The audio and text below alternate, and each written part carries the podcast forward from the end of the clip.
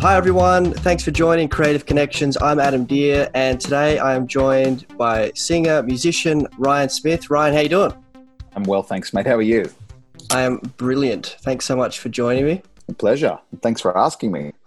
That's better all to do on a Saturday morning. It's either it was either mowing the lawns or get interviewed by Adam Adam Deer. what do you think I chose? Yeah, right. I probably would have mowed the lawn. Uh, so, yeah, with all this isolation stuff, has that uh, helped or hindered your creativity? Oh, that's a really good question. Um, well, I actually like a lot of time on my own. I need to carve out a lot of time to think and process thoughts and emotions with God. Mhm. Um, isolation, you know, you hear horror stories of different people, and I think it affects people in different ways. But for me personally, my personal experience has been that it's it's been a gift um, from God. Like it, I mean, it's let's just say that it's created more margin that I otherwise wouldn't have taken of my own volition. So suddenly you have uh, a bit more disposable time on your hands. And I think when you've given a lot of time, you can reap a lot of time. And that's certainly been the case for me. I feel like I've given a lot of time over the years. And I feel like I'm actually reaping a lot of the time that I've given to do things that I love to do, which is to think and process and exercise the muscles in my brain and ponder thoughts and contemplate. So I've been able to do a lot of that. And it's been really good for me. I've enjoyed it. It's a positive experience. Yeah, sweet. So it's just kind of forced you into this place of chilling out a bit.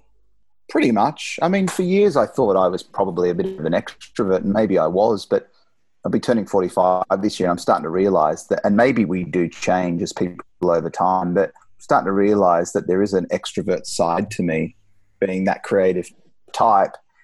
And uh, it's it's great because uh, when you do honor that extroversion, you eliminate distractions in your world um, when you don't make apologies for being that extrovert, you can declutter your life. And I mean, being around people are fantastic, but I, I think I think when you're a creative, it's it's healthy to have a start time and a finish time as a means of controlling things. It's not about manipulation; it's about management. And I think it's good to be around people, but not to the degree that a good thing suddenly becomes a bad thing or it becomes excessive. Mm. Um, you know what I'm saying? So I think, I think yeah. for me, it's like it's it, it, when it's measured, you can you can control it, but not in a manipulative sense, but in a sense where you're managing your life and you're managing your boundaries and you're managing your emotional space. Yeah, so have you ever felt? I mean, as a performer, you know, you've you're used to being on stage. Do you feel? Have you ever felt that pressure to be more extroverted or to be the life of the party or anything like that? Yeah, my whole my whole life I felt that. My whole life I felt that, and, and it's taken me a long time to realize that sometimes that can be projected or transferred onto you from others. They don't mean to do it.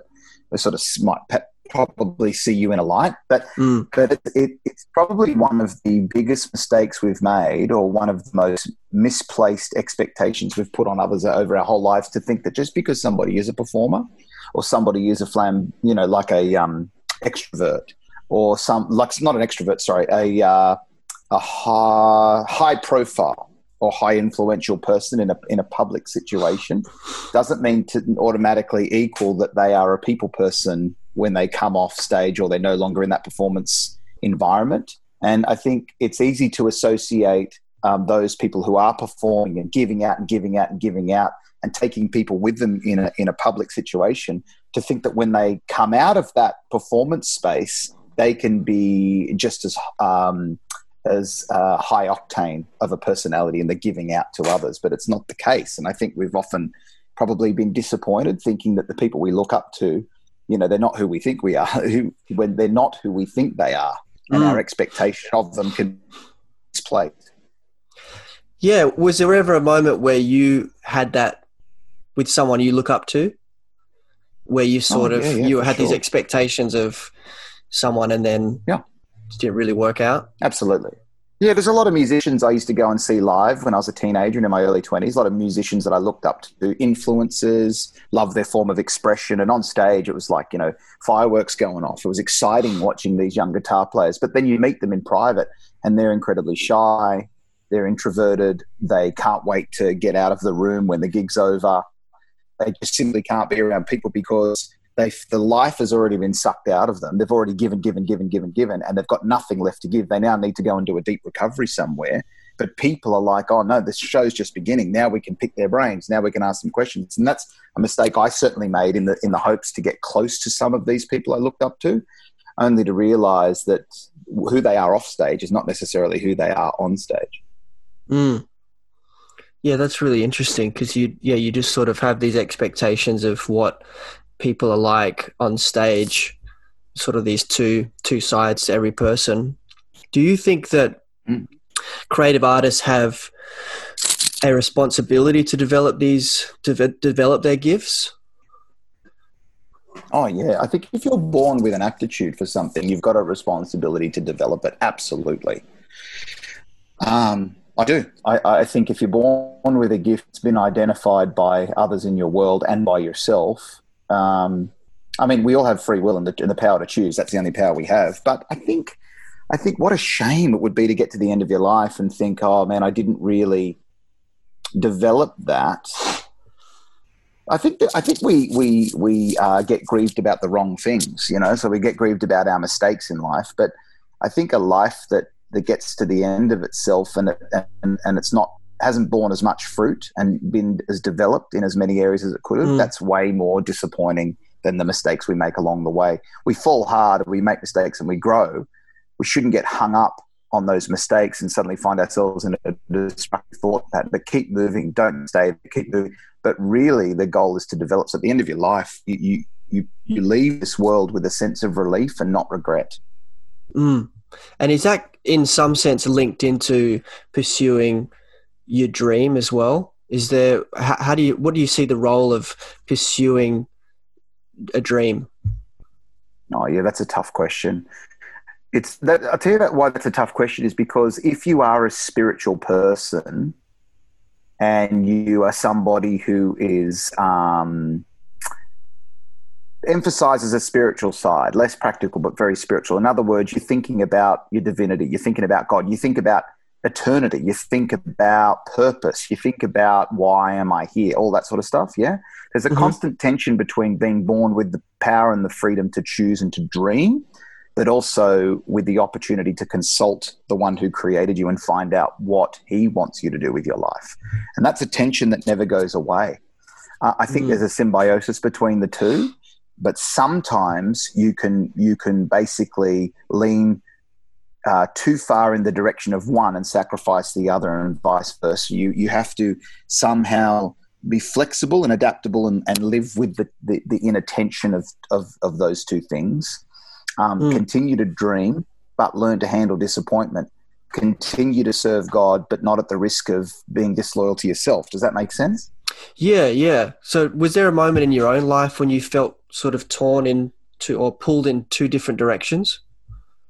Definitely, yeah, definitely. I I had a lot of dreams as a kid, and um, you know, a lot of those things happened for me. A lot of those things I would say came to pass for me. That I can look back and go, yes, I believe for this and this and this and this, and it happened, and I'm satisfied and I'm thankful. But there's a ton of stuff that I also wanted that never did happen, still hasn't happened, and and I have to ask myself the question: Well, um, is it yet to happen? or what if it never does happen, right? Some of it's happened, mm. some of it hasn't. But I will say this on the stuff that hasn't happened, there's a lot of it that I realize why. And I think it's because some of those things I dreamt were bigger than my pain threshold and bigger than my willingness to sacrifice. So, so there are some things that happened that I was prepared to sacrifice, and I had the capacity and the appetite and the desire, and I was willing to pay a price in those areas, and the pain didn't worry me. But there's been a few other things I've wanted that have never happened. And I do recognize now the reason they haven't is because I simply don't have the capacity for pain or the capacity for discipline to see those things achieved.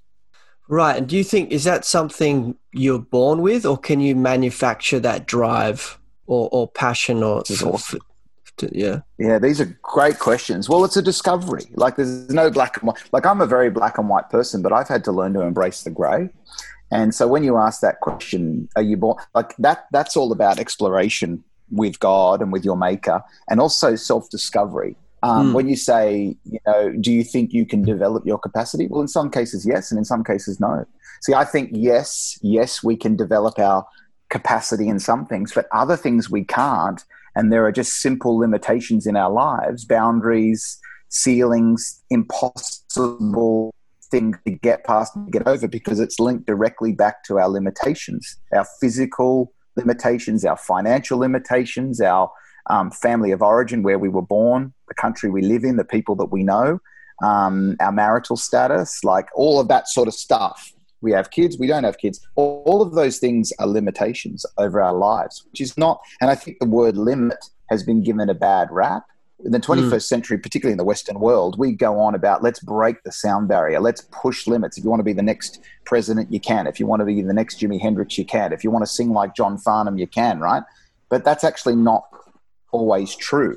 Sometimes there are things in our lives that we're never going to get past, and it's not to frustrate us, it's actually to protect us because um, if we were to eclipse those limitations and those boundaries, we would end up becoming conceited and proud independent and we would stop becoming reliant on God and on the people around us. Mm. Yeah, brilliant.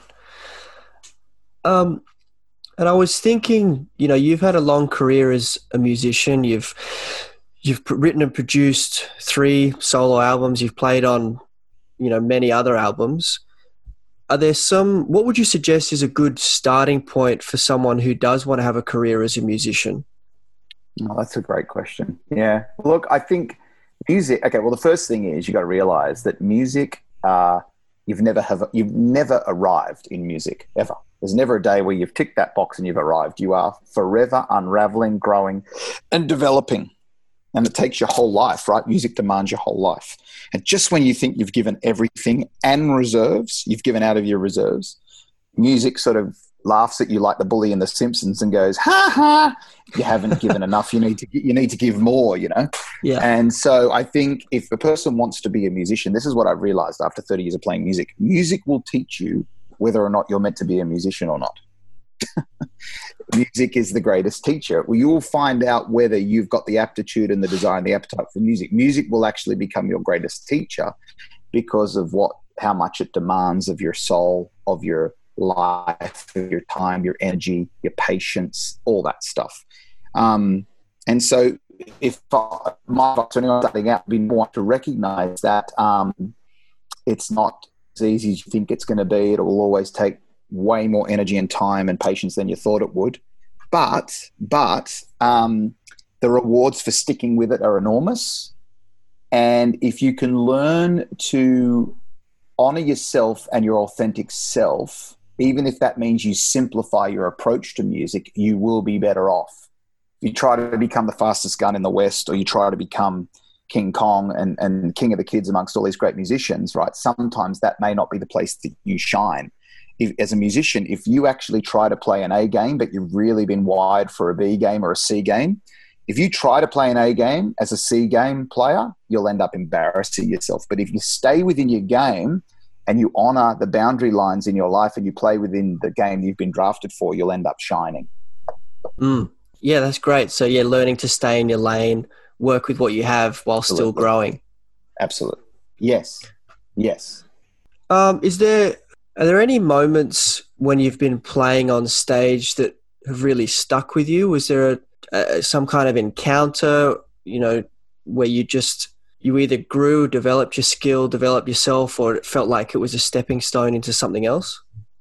Yeah, there's definitely been a handful of times over the years. I can remember one time in church trying to be really clever, musically creative on the instrument. I was very young, I was about 20, maybe 19 or 20 at the time. And uh, it was in church, and I remember. And- long curly hair, look like my sister. Look, look like my sister, yeah. And um, and I remember uh, I was in church, and the senior minister turned around and, and, said to me, it was in a revival meeting, an all night prayer meeting. I was playing, and he said to me, um, he walked over to me while I was playing, and people were praying and singing. He said, "Don't try and be too musically creative. Just work out what the Holy Spirit wants you to do, and then do that." And that was, and the simple advice that he gave me, I stopped playing and I waited for about 5, 10, 15 minutes on that stage. Uh, and I just practiced the art of restraint. Everything inside of me was, it was so tempting to play, but I didn't. I held back. And after 15 minutes or so, I felt an ease to step out and play. But as I began to play, I had I feel like I'd become a vessel of honor um, in that period of waiting. And suddenly, I, uh, it wasn't me. The music began to play itself So that was definitely a defining moment for me, and I I caught a revelation that that day that um, we can get ahead of God, we can get ahead of the Holy Spirit, we can get ahead of even of ourselves, and we need to actually slow down the pace at which. Uh, so that day, I definitely used musician as a creative, and I learnt to honor a pace that I felt was right for me that enabled me to process what God was saying to me, and more importantly, to become that vessel of honor so that it would come through me. Because the more I tried, the more I was stifling it. The other time I could say, honestly, was a very powerful moment was when I was playing with Kari Jobe at one of our church conferences that we had. And I was, I was band leading for her. She's an mm-hmm. international worship leader. She actually was singing a, a song uh, leading the congregation, and she turned around just ever so slightly to, to hush the band, not in a aggressive way, but a very gentle way, just lo- like lowered her hand while she continued to face the, the congregation, and I uh, automatically gave cue to the band to pull back as well, and and the music just floated, and I've this has never happened to me. I've had some very powerful moments in worship before corporate worship, but this one was probably the most powerful in 25 years. And what happened was the lights changed in the room, and I know it was it was less about the lighting console and the lighting operator up the back. It was something different. Uh, there was a manifestation, and I felt like my inner life, my, my interior world left the ground. Mm. And I felt like we had left this present dimension and we began to smell the fragrance of heaven. And it lasted about 10 seconds, and I'll never forget it. And I was reminded in that moment that we have a whole lot of spiritual faculties that enable us to taste eternity while here on earth. It was amazing. Yeah, right. So, would you do you think that music in and of itself is spiritual? I do, definitely. Uh, I think it's the universal language. We've all been made in God's image, right? The moment you throw words into a song, suddenly you're able to interpret those words across cultures so they can have different meanings, right? But just the sheer melody, the vibrations themselves, that's why instrumental music is so powerful because um, music and those vibrations are the universal language. Um, so, um, yeah, like I, I, I think uh, it is entirely spiritual, and and uh, we can we can start to apply it in a natural sense, but it will never reach its full potential until it's been applied for the purpose for which it was designed for, which is to be of a spiritual nature, to shift darkness and to and to bring heaven to earth. I mean, music um, is one of God's gifts to us, but its origin is really worship. It's it's uh, it's the place where He is glorified, magnified, exalted, and the angels in heaven are circling the throne, singing to Him right now, singing the same mm. words, I might add. And every time they lap the throne, they're reborn. What they sing is simple; it doesn't get tired; it just gets younger and younger and younger. Mm. Yeah, it's beautiful.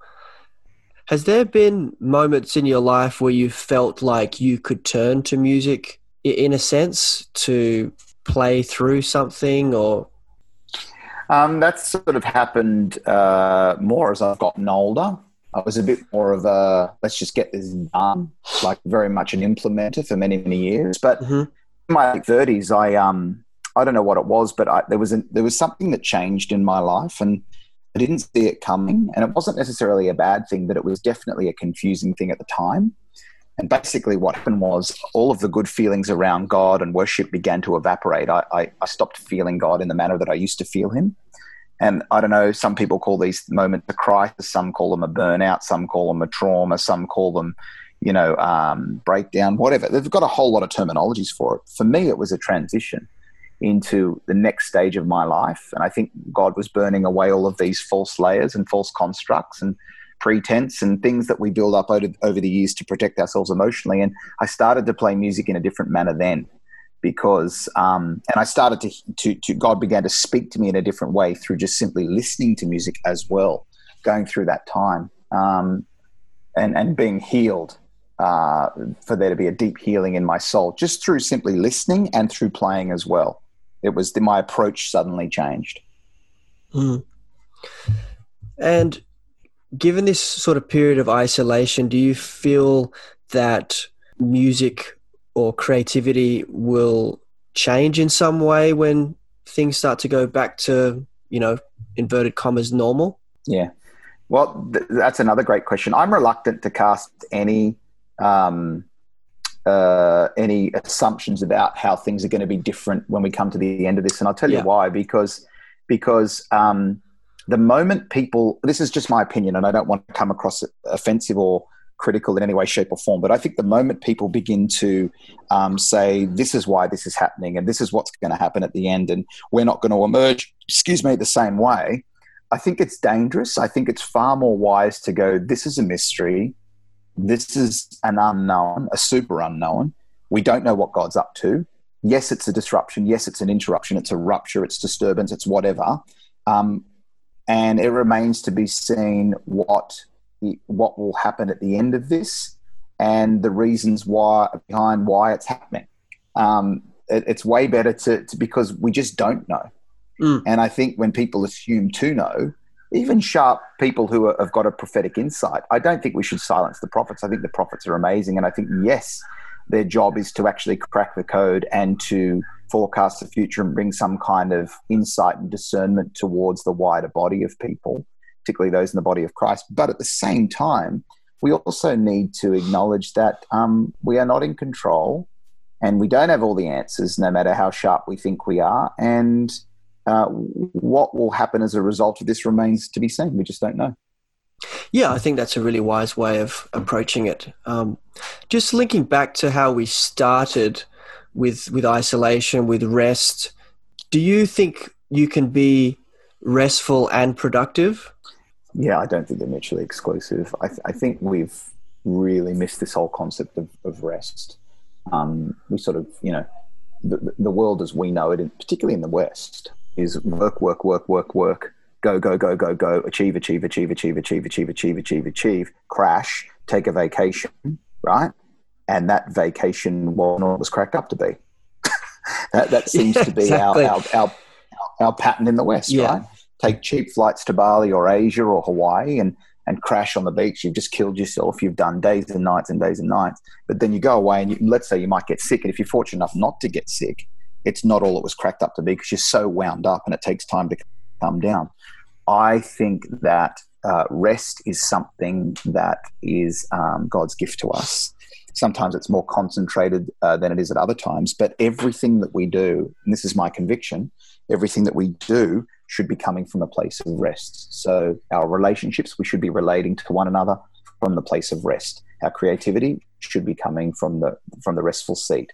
Um, the way we love and serve other people from a restful place. Even our work and our achievements should be coming from the inner place of rest and peace, unmanufactured peace and rest. And then one day a week, that Sabbath is the day where it's emphasized to a, a, a much higher degree, where for a 24 hour period we stop and we discipline ourselves to do the things that light us up and give us joy without feeling guilty or ashamed of not doing enough, you know, and we actually go and think, hang on a minute, I am not some, you know, uh, God is not some sort of taskmaster who is basically ready with a big stick to whack me when I step out of line. But no, I'm made in His image, and that day is a gift from from Him to us, so that we could stop and acknowledge that I'm a human being worthy of care and rest, and I have likes Mm. and dislikes and things that I enjoy doing, and so I'm going to do them, and uh, um, I'm going to go ahead and do them, and uh, I'm going to maximize my enjoyment and, and get a whole lot of delight in them, which in turn delights Him. So our whole lives should really be functioning from a place of rest. Yeah, great. Because I think that some people, particularly creatives, may feel guilty for, you know, I'm not practicing enough, I'm not doing enough. How would you suggest someone get around or work through that kind of guilt of going, well, you know what, I actually do need to have some rest, I do need some downtime? Mm, Yeah, well, I think any time moves to uh, aiming for perfection, it's gone too far. It's it's you're trying to attain the impossible, and perfection is sort of dances on the borders of of being psychotic in some ways because we're trying to achieve something that's not possible to achieve. Um, and we're in, suddenly in competition with God. Then you know, I've got to be perfect, got to be perfect, got to be perfect. There's having perfect motives and aiming for perfection are not the same and I think um, like it's the same thing um, as uh, know, like when we stop, we can feel like we're being lazy and unproductive, but we're not stopping, we're pausing to consider and to contemplate, to think, to rest. It is still somewhat active. The gears change, and I think um, I think I think creatives need to remember that the only gift they have on offer to the world is themselves. And so if they are in not great shape and they're striving for perfection and they're comparing themselves to everybody else around them and they're not creating from a restful place that comes out of an awareness of their unique design that they've been created in the image of God and there's a uniqueness about their expression, then um, they've missed the point of the entire exercise. It's gone too far and it's now moved into perfection. That's my conviction. And just sort of going back to when you're talking about some of the guitarists you used to watch that used to inspire you, and just just music in general from when you know, say you're in your late teens, early twenties, are there things you've noticed that have changed in the industry and within church musically? Oh, definitely. Yeah, yeah, definitely. I think 20, 30 years ago, um, everything was bigger, better, faster, more, more, more and um, also I think there was definitely a um, an expectation in both the sacred and secular arenas around um, excellence. Excellence was a big message, right? You know, um, practice was a big message. Getting it right was a big message, and and it was backed by a theology, particularly in the church, that you know God wants the best, and you know King David, the Davidic anointing required that he choose people um, who played with skill and God doesn't want mediocrity in his church. There was a theology that backed this uh, need to do things at a high level, function high, do them well, dress the part, look the part, practice, so that you're, you're not bringing a shabby offering to God. But I think what's happened is that um, we've redefined excellence and the manner in which it was uh, approached in the past has very much changed. Mm-hmm. I think now that different forms of expression are starting to be celebrated. Um, and not, I think the bias and the prejudice around music and, and performance has somewhat been smashed. Um, where there was once a strong bias and prejudice, that's all gone now. There seems to be a wider general acceptance across the board. Um, and I think also that um, things that were once celebrated like technique and speed in a musician or, or vocabulary and um, being versatile in an actor or in an artist those sorts of things tend not to be so important these days. They've been replaced by things like authenticity. If you're somebody who can play one note on your instrument or stand still as an actor in silence and it be just as moving, once upon a time that may be have, have been ridiculed as um, the absence of technique or mm. um, boring or uh, what's the word um, uh, not very accomplished. But now gosh if it if it touches the human soul leaving that space then uh, who's to say it's not excellent? Who's to say it's not powerful? Who's to say it's not effective? So yeah so the things we used to emphasis emphasize rather uh, have changed Brilliant. Well, I think that is a pretty good note to leave things on. Thanks so much for chatting with me, Ryan. It's been awesome. My absolute pleasure. Thanks for having me. Well, that's all we have time for today. Thank you so much for listening. Please make sure you like and follow Adam Deer on Instagram, Facebook, and Twitter, and join me next week on Creative Connections.